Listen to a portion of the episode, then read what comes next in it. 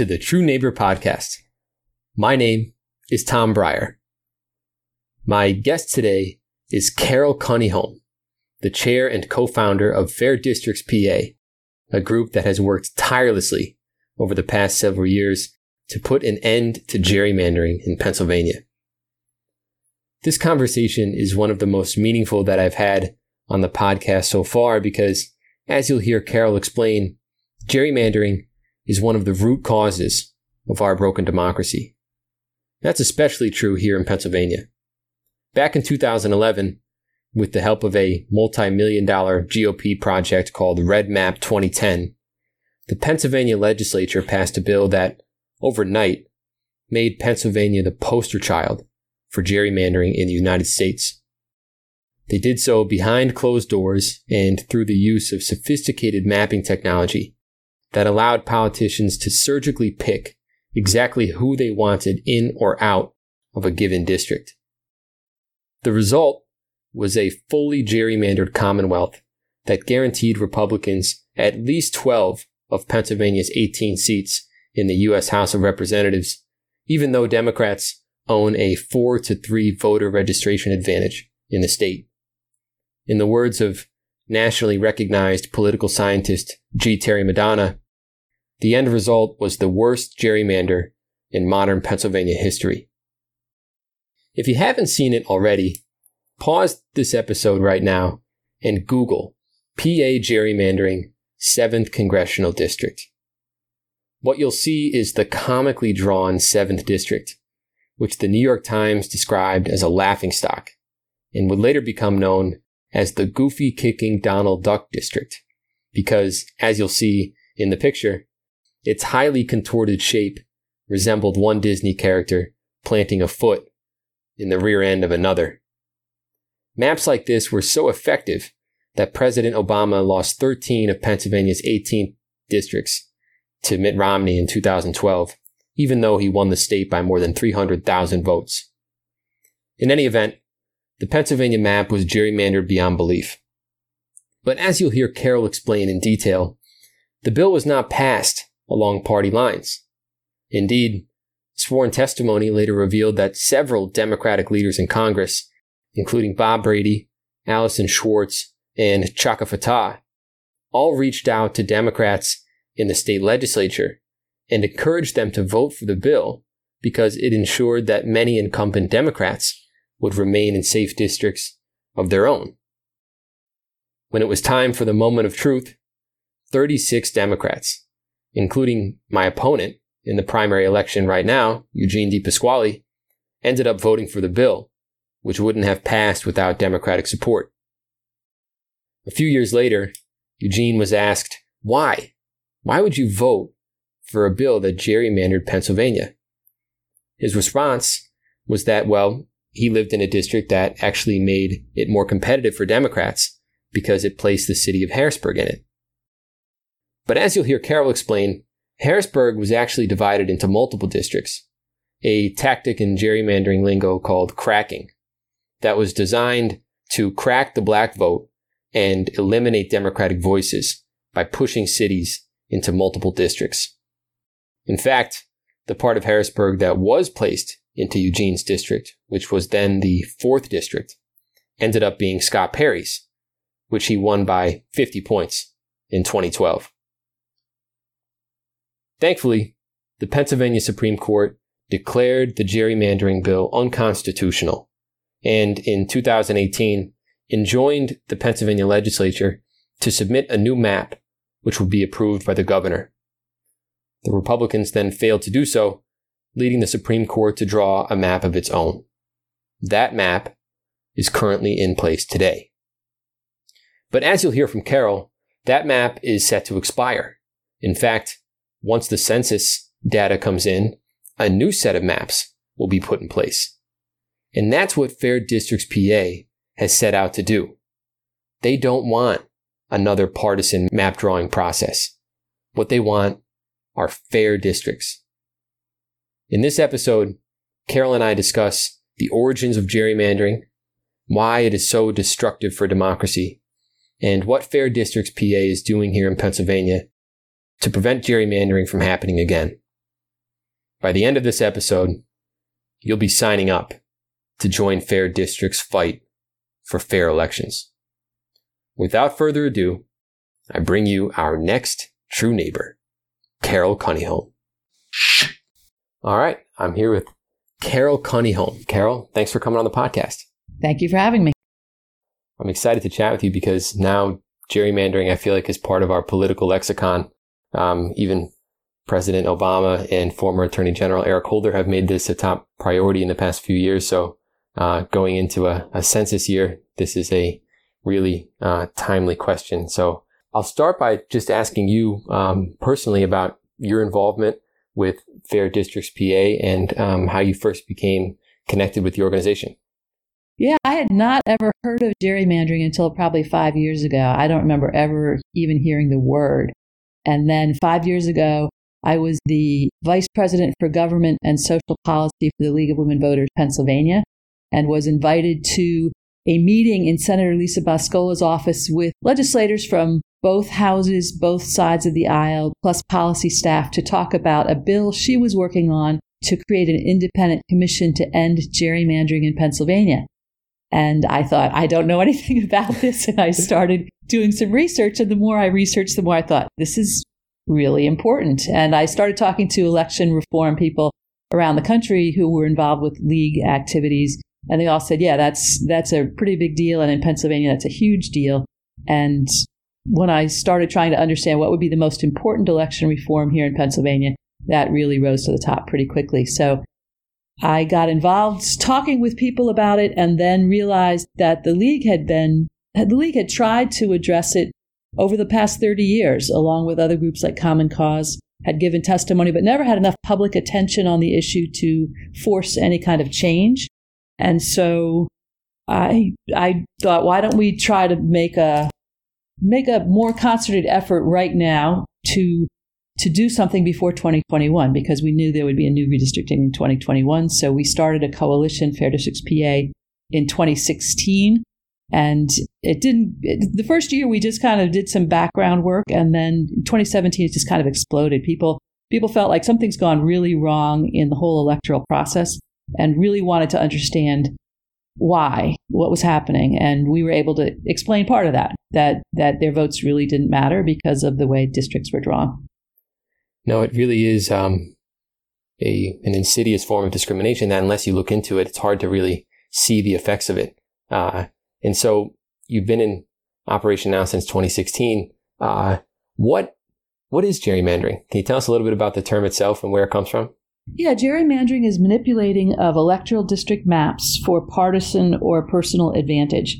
And the word was first coined in 1812. Governor Elbridge Gerry of Massachusetts signed off on a map that benefited his party, the Democratic Republicans, and that map looked like a salamander. So the press kind of went crazy calling him out on it, and they they turned they made the term gerrymander, putting his last name with part of the word salamander. There had been some attempts to do that in other other states before that, but that was the first one that really hit the press, and that word has been in use since 1812. People ask us, so so if it's been around since 1812, why are you making a big deal about it now?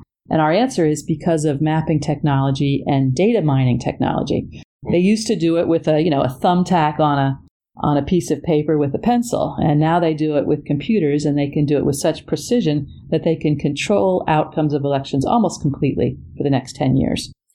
And I mean, if you look at how much technology can progress in 10 years, I'm sure it becomes even more precise uh, over time. Um, what is the uh, why do we do this every 10 years? Why does redistricting um, coincide with the census? And what does that mean for our district lines every decade? So the census is every 10 years, the years that end in zero. So we're in the middle of a census right now, and that's a, another important story. But the the different states used to do this differently, and some states went for, for years without ever redrawing lines. So if population shifts around, you can end up with an area that has very few people having as much representation or more representation than an area with lots of people. So there were some big lawsuits back in the 1960s, and it became a, a constitutional requirement, a federal requirement, I guess, that that the, the congressional seats be reapportioned every after every well that's that was going on anyhow but that state legislatures also have to be reapportioned re, redrawn after the census. So ever since the 60s it's been a requirement across the country. All all electoral districts need to be redrawn after the census and and so I would say so there's reapportionment and redistricting reapportionment is is dividing the districts across the states there's 435 congressional seats and so States that lose population relative to other states will lose a seat. States that gain population gain a seat. Pennsylvania has lost one or two seats for the last, I don't know how many decades, and we will almost likely lose another seat in this decade. And those are the states where congressional redistricting is a, is a pretty big deal because they're really completely redrawn because you go from 18 to 17 districts as we will those districts all have to be redrawn. In some states, they're just tweaked a little bit at the edges. In states that are losing or gaining seats, it's a much bigger deal and much more opportunity for gamesmanship to control the outcomes. And this is the case. I mean, the lines are at the federal and the state level, right? Right. So there's the congressional districts, and, and we have two different processes in Pennsylvania. Every it's it's a complicated thing because every state has congressional seats and legislative seats. And some states do them with the same process. Lots of states do them differently.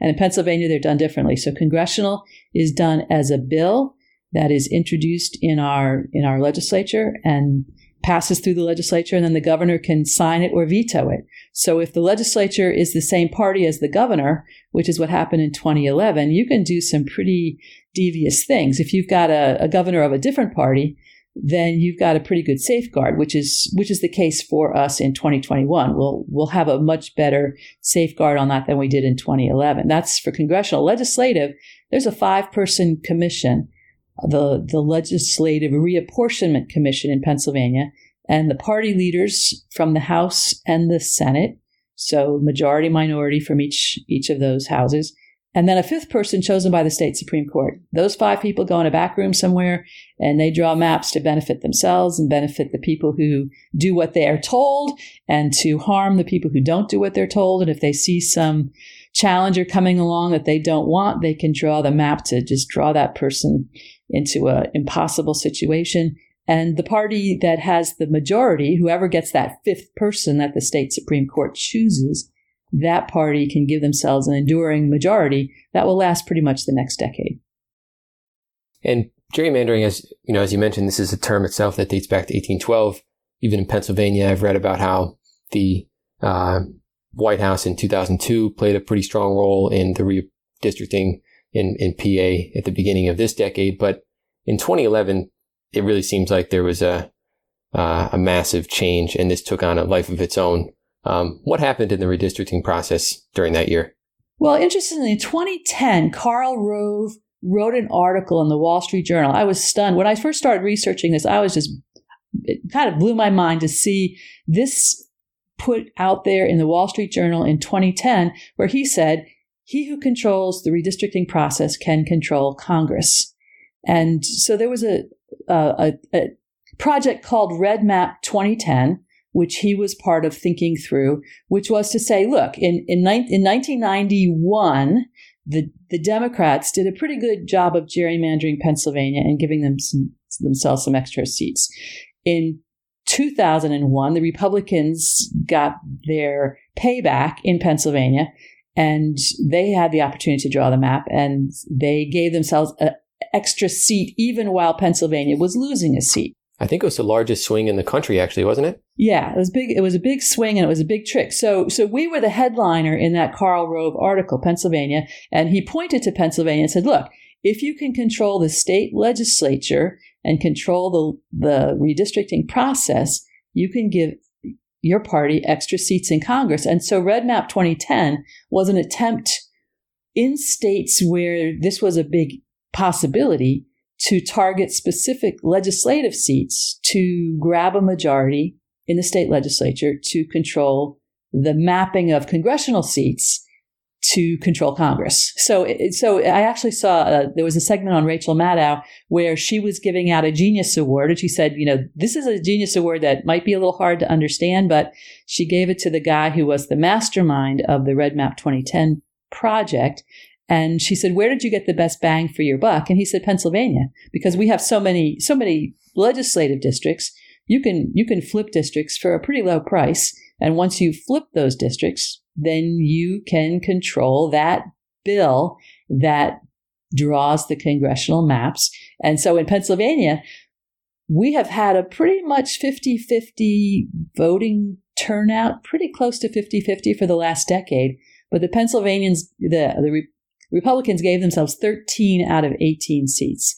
Every every election, 13 out of 18 seats. That is a in in what should be a 9-9 setting, that's that's four extra seats in Congress. That's a big deal. That is a big deal. And I, I read even that in 2012, Democrats had 83,000 more votes and, and still lost 13 of 18 seats. Yep. No matter how many, whatever the turnout, it did not, it did not budge. It did not shift. That was a locked in majority. And that's why there was a lawsuit in 2017, 2018. And that's why the state Supreme Court said, yeah, this is, this is a locked in advantage. And this is, this is contrary to the Pennsylvania Constitution, which promises free and equal elections. If the, if the outcome is locked in, then that's really not a free and equal election. And, and so the congressional map was redrawn for the 2018 election. And you could see what happened. It went from 13 to 5 to 9 9.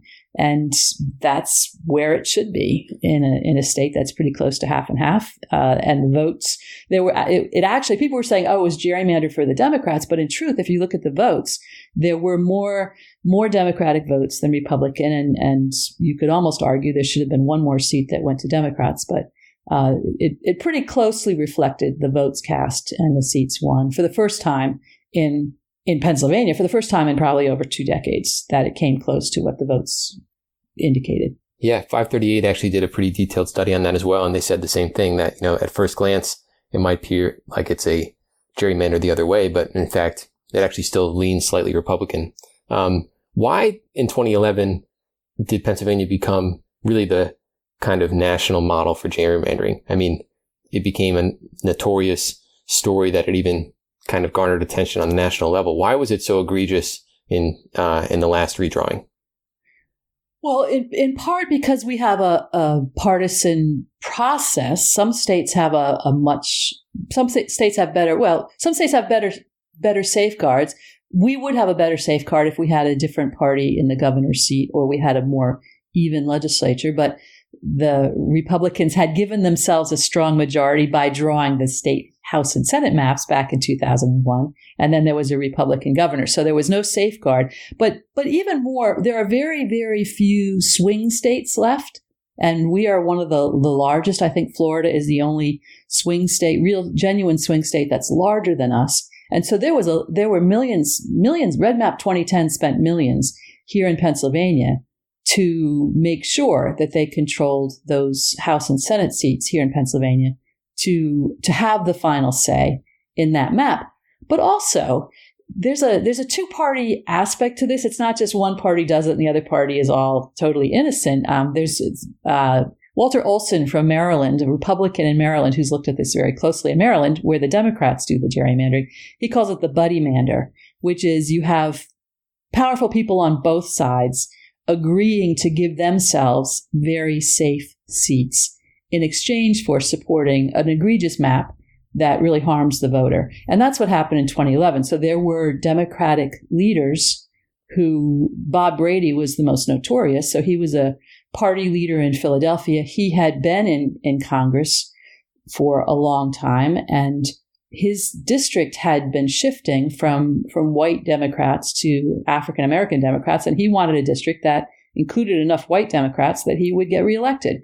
And so he had a very Congressional District 1, if you look at it, it had some strange things going on. Hmm. And he was adamant that all of, you know, all of the Philadelphia delegation of Democrats in the House and Senate needed to vote for the congressional map. And many of them, so, so there was pressure from the leadership, but there was also the the procedural rules were ignored almost completely. So the bill introduced, it's supposed to be available for view and it's supposed to go, you know, be on the table three times. Each time it was put out on the table, it had no, the bill for quite a long time simply said Congressional District 1 will be and then there was no detail. There was nothing. Um, so that passed through with with no words, no detail at all. And when it finally finally got the details, it, it was pushed through very very quickly, right before Christmas, at right at the last minute. Many people who voted on it hadn't even seen a map. They did not know what they were voting for. The leadership just said, "You need to vote for this." So there were lots of Democrats who voted for it because the Democratic leadership from their area told them they had to. And then there were Republicans who said, I'm looking at what I can see and this looks bad. And there were Republicans who refused to vote for it, even though they got strong pressure from their leaders. So, so there's no, you know, the, there's no real innocent party in this. There are some some great people in our in our state uh, state legislature who have fought against gerrymandering for a long time, but there were people on both sides who voted for a pretty awful map yeah, I mean, the bill wouldn't have passed without the support of those 36 Democrats, right? Um, and I even know, you know, Allyson Schwartz, um, just like Bob Brady, she wanted, you know, she ended up running for governor. She was moved into a safe district, which gave her the freedom to fundraise. Uh, and so, like you said, there was a clear incentive on the part of at least some Democrats in the state to do this as well. And this is kind of part of the gerrymandering approach, isn't it? This isn't this, you know, I've read different terms. There's packing versus cracking. Uh, how did the Pennsylvania gerrymander push the parties into specific districts? Well, so so they certainly in Pennsylvania there's lots going on with our gerrymanders, and I've been spending a lot of time studying studying congressional maps and House and Senate maps. And what you can see is first, you know, there's definitely the buddy mander. So there's the the people who do what the party leaders want them to and play the game they get sweetheart deals. That's one way you do it, which is the buddy mander, which is, you know, we we give ourselves safe seats so we stay there a long time. And in fact, the first time I met with my own legislator, my own state senator, he said, "Oh, it's really not a problem because my colleague from the other party, we sit down and we look at the map and we divide it up and we get along great." My response was, I'm sure that works really nicely for you, but as a voter, I find that very offensive. he and I didn't get along very well after that, and, and actually, he's no longer there. But um, but that's that's the that's the feeling from a lot of our legislators is it, it's totally fine. I I choose my neighborhoods that like me, and I give the neighborhoods that don't like me to my colleague from the other side, and we stay put. And there are legislators who've been there for 20 years and if you look at their districts, you say, yep, I get it. They have, you know, they have their own safe districts that were drawn for them and they ignore voters completely and they're happy and they do what the leadership tells them to. And as long as they do what the leadership tells them to, they get a safe district the next time around again. So that's the buddy mander or the sweetheart gerrymander. And then cracking is um, when you when you draw the map so that one population is packed as tightly as possible into a district, so that they have no no voice in the surrounding districts, so that they they get a super safe district, but the the other the other party gets gets a majority because they are able to control the districts around it. Um, that's that's packing, and it's also crack, cracking is a similar thing where you take a you take a city like Harrisburg or like Reading or Allentown or Scranton or even little little towns like Phoenixville near me. All of those, if you look at them and you say why why did they draw that map to divide that in half? Well, they cracked it. So so that was a population that could have had a district that represented them, and rather than have that happen, uh, the the opposing party drew that map to, to crack that community right in half so that the opposing party had two districts instead of one. And that's that's if you if you look at our House and Senate maps across the state, you see incredible incredible uh, cracking going on, and you see many many many communities that are simply deprived of any voice at all. And this tends to disproportionately affect minority communities, doesn't it? I mean, you mentioned Harrisburg; that was cracked into two different districts to essentially dilute the black vote. And so there's a racial component here too, isn't there? Absolutely. Yeah. So so Reading, I mean, we we pointed to Reading. Reading was cracked in the congressional districts. It was it was drawn in such a way that that Reading was drawn into into voting with Lancaster, but but the drawn kind of in cracked into three area, three three districts. But the heart of Reading, which is primarily Latino and quite poor, was drawn to be voting with Lancaster farmers. Mm. And if you look at this, some of our school districts in Pennsylvania are among the, the most underfunded in the country and and you start looking at their representation you say well yeah that they have they have no representation in harrisburg they have no representation in dc those minority poor minority communities are just completely cracked and it takes away their voice. Uh, and you know there are a number of knock-on effects here with gerrymandering that i want to talk to you about too. Um, the first is money in politics. You know i went down to um, it was the inaugural independence dinner that the democrats had last fall in philadelphia and Bob Brady was awarded some kind of civic award, which, having studied the gerrymandering process, I found ironic. But um, he wouldn't, he spoke at the time about how, uh, and he said this very candidly about how any bill that came through Pennsylvania would end up on his desk, and so he had the financial strings to kind of whip the party into shape. And anybody who wanted to run for office essentially had to go through Bob Brady uh, because he had the coffers. Um, and so, what role does money and politics play here, and how can uh, the ability to pull the financial strings dictate the maps that are ultimately drawn?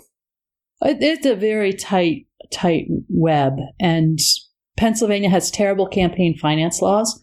We have pretty bad lobbyist lobbyist regulations or rules surrounding lobby money. There's there's tons of money that flows into this whole process. I mean, you could you could do a whole episode on on campaign funding, gerrymandering, and the way policy plays out.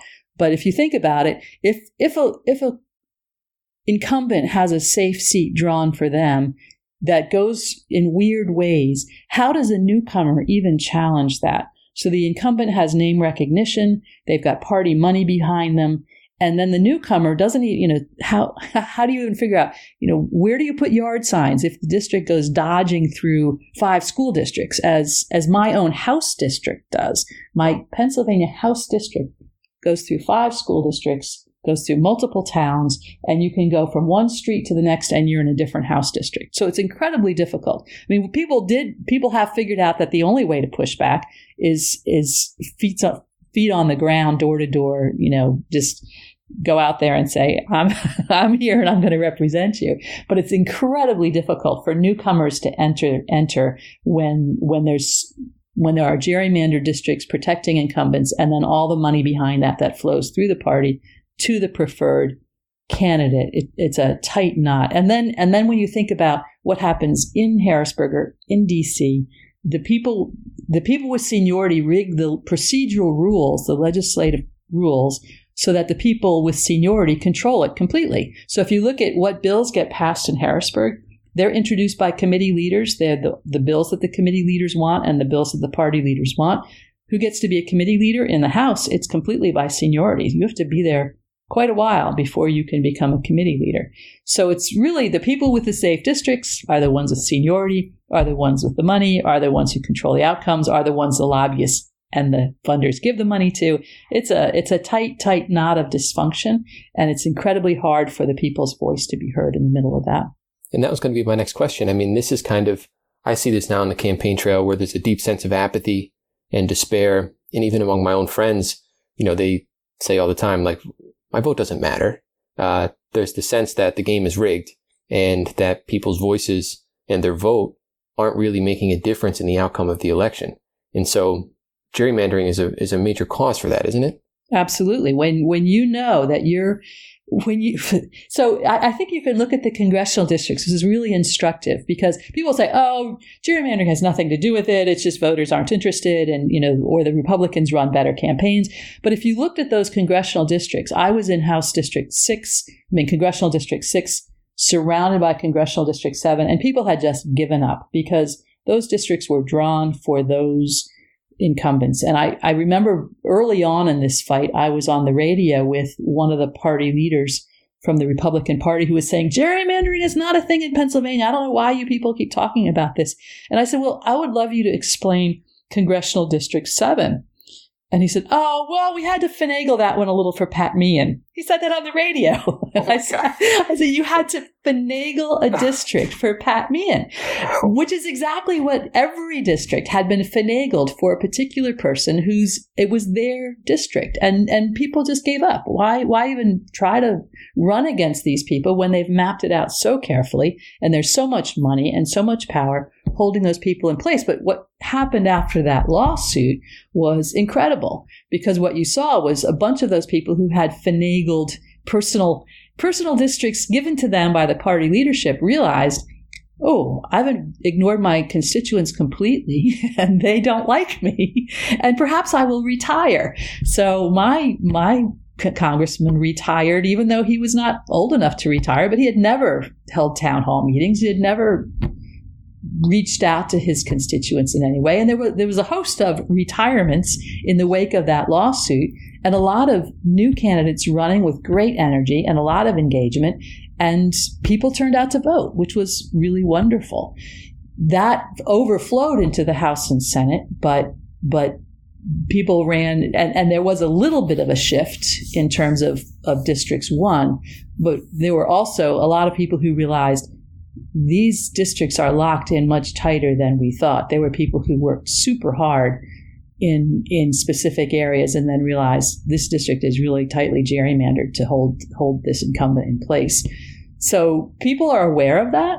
The the new congressional districts I think did in many parts of the state bring some new energy and some new interest. But you're absolutely right. That that sense of uh, there's no way we can impact it totally disengages voters. They feel they feel disenfranchised. They feel like why bother? And that's a that's a dangerous that's a dangerous thing for democracy, which is part of why we're fighting this so hard.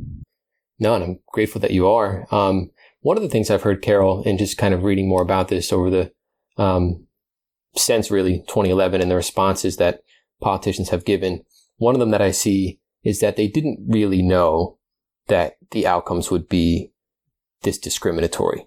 Is that a credible thing to say? It's hard to know. I've had legislators tell me, for instance, like the House districts. I I met with my at that time House representative and pointed out that that there were there was a precinct in her district that was divided in half. And she said, "Oh no, there's no precincts divided in Pennsylvania." And there are. Or that, you know, I, I said, "And why was Phoenixville divided in half?" And she said, "Oh, well, because of the numbers." And and I think I think leadership on both sides in the past have done a good job of telling their their caucuses what they want them to hear. And and there's a lot that goes on and, and it's a you know it's a complicated job with lots of different issues. I, I think there are some legislators who who believed what they were told. We've worked very hard to educate legislators themselves to show them here's your map. Here's what a good map would look like you know here's the here's the state map. Look look at this nonsense. How do you justify that? So so we've done a really uh, we've worked very hard with individual legislators in the past 4 years to say when you vote for these things you're responsible or when your leaders hand you a map you're responsible. And you need to understand what this is and what it's doing to the the voters and what it's doing to policy. So I do think that there were I think there were a lot of I think there were legislators who really did not understand what was at stake and who did not realize this was as big a deal as it is. I don't think that will happen this next time. I think they will go into it knowing this is an important issue. People will be watching what I do on this. I sure hope so. And it's interesting to go back and read the legislative record of the debate on the House floor um, during the uh, 2012 gerrymandering vote. Um, you know, there thankfully were some Democrats who recognized the bill for what it was and identified it as probably the most uh, discriminatory legislation in Pennsylvania history. Um, and so I'm, I'm, hoping that that sentiment uh, is more broadly appreciated at this time around. Um, it's an interesting uh, kind of segue to what's happening right now in Wisconsin because the Republican funded gerrymandering project that you mentioned with you know tens of millions of dollars in backing also occurred in Wisconsin. And so there, just like in Pennsylvania, um, the Republicans won less than 50% of the votes, but controlled 60% of the state legislature and were able to block the governor's efforts during the pandemic to extend absentee ballot voting. And so this is something that even now during during a pandemic we're seeing the impact of gerrymandering. Oh, absolutely. Um, and it, it, to me, it's rather tragic. I mean, part of what's happened is is this kind of weaponized partisanship. So we've gone from the thought that we can trust leaders to do the right thing, whatever party they are, to deep distrust of everybody and the assumption that any move that's made is made for partisan reasons, which is really not not good for our not good for our state, our country, our democracy. It's a pretty tragic situation. I would say the same thing is happening here in Pennsylvania. The legislators met this week to vote to reopen our state without good evidence to do that. And they're doing it for partisan reasons. They're just saying, you know, the governor said this, we don't like the governor, therefore we'll do that. And voters are watching and thinking, who is looking out for us? Can we trust the governor? Can we trust our legislators? Can we trust anybody? And that I think is a really, really sad place to be. No, it breaks democracy. Uh, I read a poll recently. It was more of a, a study from Pew Research where they found that 84% of Americans don't trust politicians. Uh, and, uh, you know, I say all the time, imagine not trusting your teacher or your mechanic or your doctor. Uh, you can't run a society that doesn't have trust. And gerrymandering seems to be really the original sin there because when you, like you, like you said, when you have congressional districts that are unwinnable, you have voters feeling voiceless and that's a recipe for disaster. Um, and so Fair Districts PA has really over the past few years taken the lead on trying to fix this. Uh, what's, what's your proposal to stop gerrymandering and what will it take to get there? So we do not have initiative and referendum in Pennsylvania, which is a problem. Um, there are states that citizens can can introduce a bill and get thousands of signatures and, and get that bill on the ballot. And Pennsylvania does not have that option. So we have to go through the, the same people who hold the power, the same people who benefit from the current system. Those are the ones we have to go through to change it. So we have been supporting strongly bills to create an independent citizens commission. This has been tried in several other states, and we think it's probably the best solution is to have an independent citizens commission with citizens from both major parties and citizens who are not part of either major party, and then have strong rules for what kind of maps they can draw, strong rules for public input and transparency of what data is used. And that's what we've been working to do. But to do that for the legislative process is a constitutional amendment. And Pennsylvania has probably the most difficult constitutional amendment process in the country, as far as I can find. It has to go through our our state legislature two consecutive sessions, and then it has to go to public referendum. So we've been working very hard to get that in place for 2021. This pandemic um, might have might have uh, swamped our our last best effort to get that in place. We're still trying to sort out what's happening with our legislature. But we do have a, a, backup plan, which would be a strong criteria bill, which would be very strong rules for both congressional and legislative on how the maps are drawn, how data needs to be held in a publicly accessible website or portal, and citizens can offer proposed maps. Any map used would have to be tested for responsiveness to the vote. So you couldn't lock in an enduring majority that doesn't reflect voters.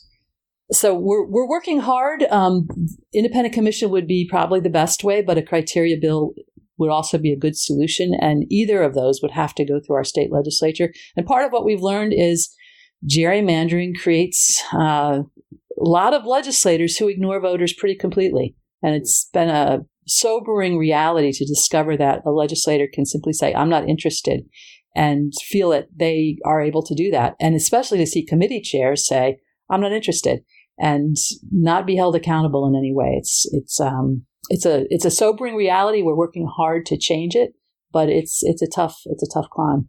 Are you garnering any bipartisan support at this point? Oh, we do. We we've we've met some wonderful people. Uh, we in the last session we had 110 co-sponsors on our House bill, the most of any bill introduced in that session. But the committee chair last time was someone who said, "I never look at a bill that has you know, Democrat prime sponsorship, and I'm not interested in this bill." And wow. Gutted gutted our bill when when uh when the prime sponsor tried to do a discharge petition to move it out of his committee. He called a we have seen let me just say i won't go into the long story because there's lots of stories in what's happened to our bill so far but i will say we have seen some of what our state legislature is capable of in terms of ignoring voters voices. And i would say our there was a study done couple of years ago about how much influence the average citizen might have on what happens in congress and they discovered that the average citizen has zero, nil, void, nothing, you know, no, no influence on what happens in Congress. And I would say that is absolutely the case in Pennsylvania. There are issues that we can have 75% of voters agree on. And, and gerrymandering is one of those. We've, we've done, there have been surveys and invariably they come back that two out of three voters want an independent commission. Two out of three voters say legislators should not be drawing their own district lines. Doesn't matter um, what we've seen is that there can be things that voters across the board, across the spectrum agree on, and leaders can just block them completely for decades, not not for not for years, for absolute decades. And I could show you really important issues that should be nonpartisan that have been simply blocked or simply ignored for decades. And it's it's pretty heartbreaking when you look at that. That's what I find so devastating about gerrymandering is the long term impact it has. You know, this isn't um, a single term or even a year. This is a decade, um, and it compounds. You know, it augments power, uh, and so there are you know different forms of discrimination and voter suppression. We saw the Voting Rights Act be overturned by the Supreme Court a few years ago. Uh, there are other forms of discrimination that uh, that take place across the country, but where does gerrymandering for you rank among those? Is there uh, it can be hard to prioritize, but is this the most consequential form of discrimination there is? It's a big one. It's a big one. Um, you know, it's hard, as you said, it's hard to rank them, but I would say this is pretty foundational to what happens, pretty foundational to the inability of voters to be heard. And it, it push, pushes, pushes legislators to the, to the edges. In other words, the legislators who have the safest districts are the ones who are the ones most aligned with their party leaders and they get the most benefit from the party. Uh, I, I, heard of, there's a there's a new book I want to read called The Two Party Doom Loop, mm. and um, that is what it looks like to me. The two party doom loop. It's it's both parties playing this very toxic game against each other, and and there are many legislators who can't stand it, who don't want to be part of it, Yet those are the ones, the, those who most want to collaborate, those who most want to represent their voters, those who most want to see a really functioning, vibrant, representative government, they are, they are unable, incapable or blocked at every turn by the, by the way that power flows within our legislatures. And we see that in Congress and we see that in Harrisburg those those people who who would love to pass really good bills on behalf of the people of Pennsylvania find it impossible to do that because of the way that gerrymandering holds partisan power in place and and supports the partisan game of accusation against the other and really gets in the way of, of a healthy democracy. Well, Carol, I can't give you enough credit for the work that you're doing. It's really the, the front lines of restoring democracy in this country. It's been, it seems, in decline now for a long time, which is how we found us, we find ourselves in this position now. If folks want to get involved with Fair Districts PA, how can they do that? We have a, a website, fairdistrictspa.com, that has tons of information. It also has a petition that people can sign. And we really encourage people to sign the petition because then they get on our email list. Uh, we have we have about 40 local groups across the state. We've done almost 900 public events attended by over 30,000 people. And we, we have volunteers across the state. That's been the encouraging thing. You, you, you mentioned how just demoralized people are.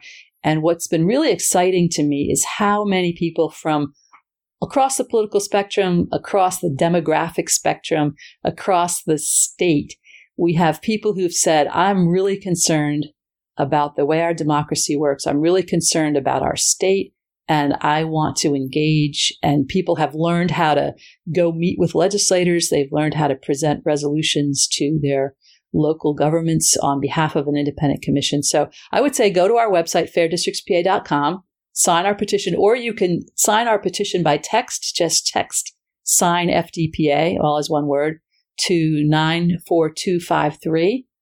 Sign FDPA to 94253 and sign our petition. And then you'll get our email updates and um, we'll be able to plug you in with your local groups. I can't encourage uh, that enough. My there's a um, a novelist H.G. Wells who wrote that uh, edu- or civilization is in a race between education and catastrophe, and educating people about gerrymandering, I think, is the ticket here because anybody who learns about it can't help but say this isn't something that's good for our country. Uh, and so, Carol, I can't tell you how much I appreciate the work that you're doing. I know that it'll pay off, uh, if not soon, eventually. And the work that you're doing really makes uh, makes me hopeful. So, thanks for taking the time to join me today and keep fighting the good fight. Thank you for having me. Thank you for what you're doing.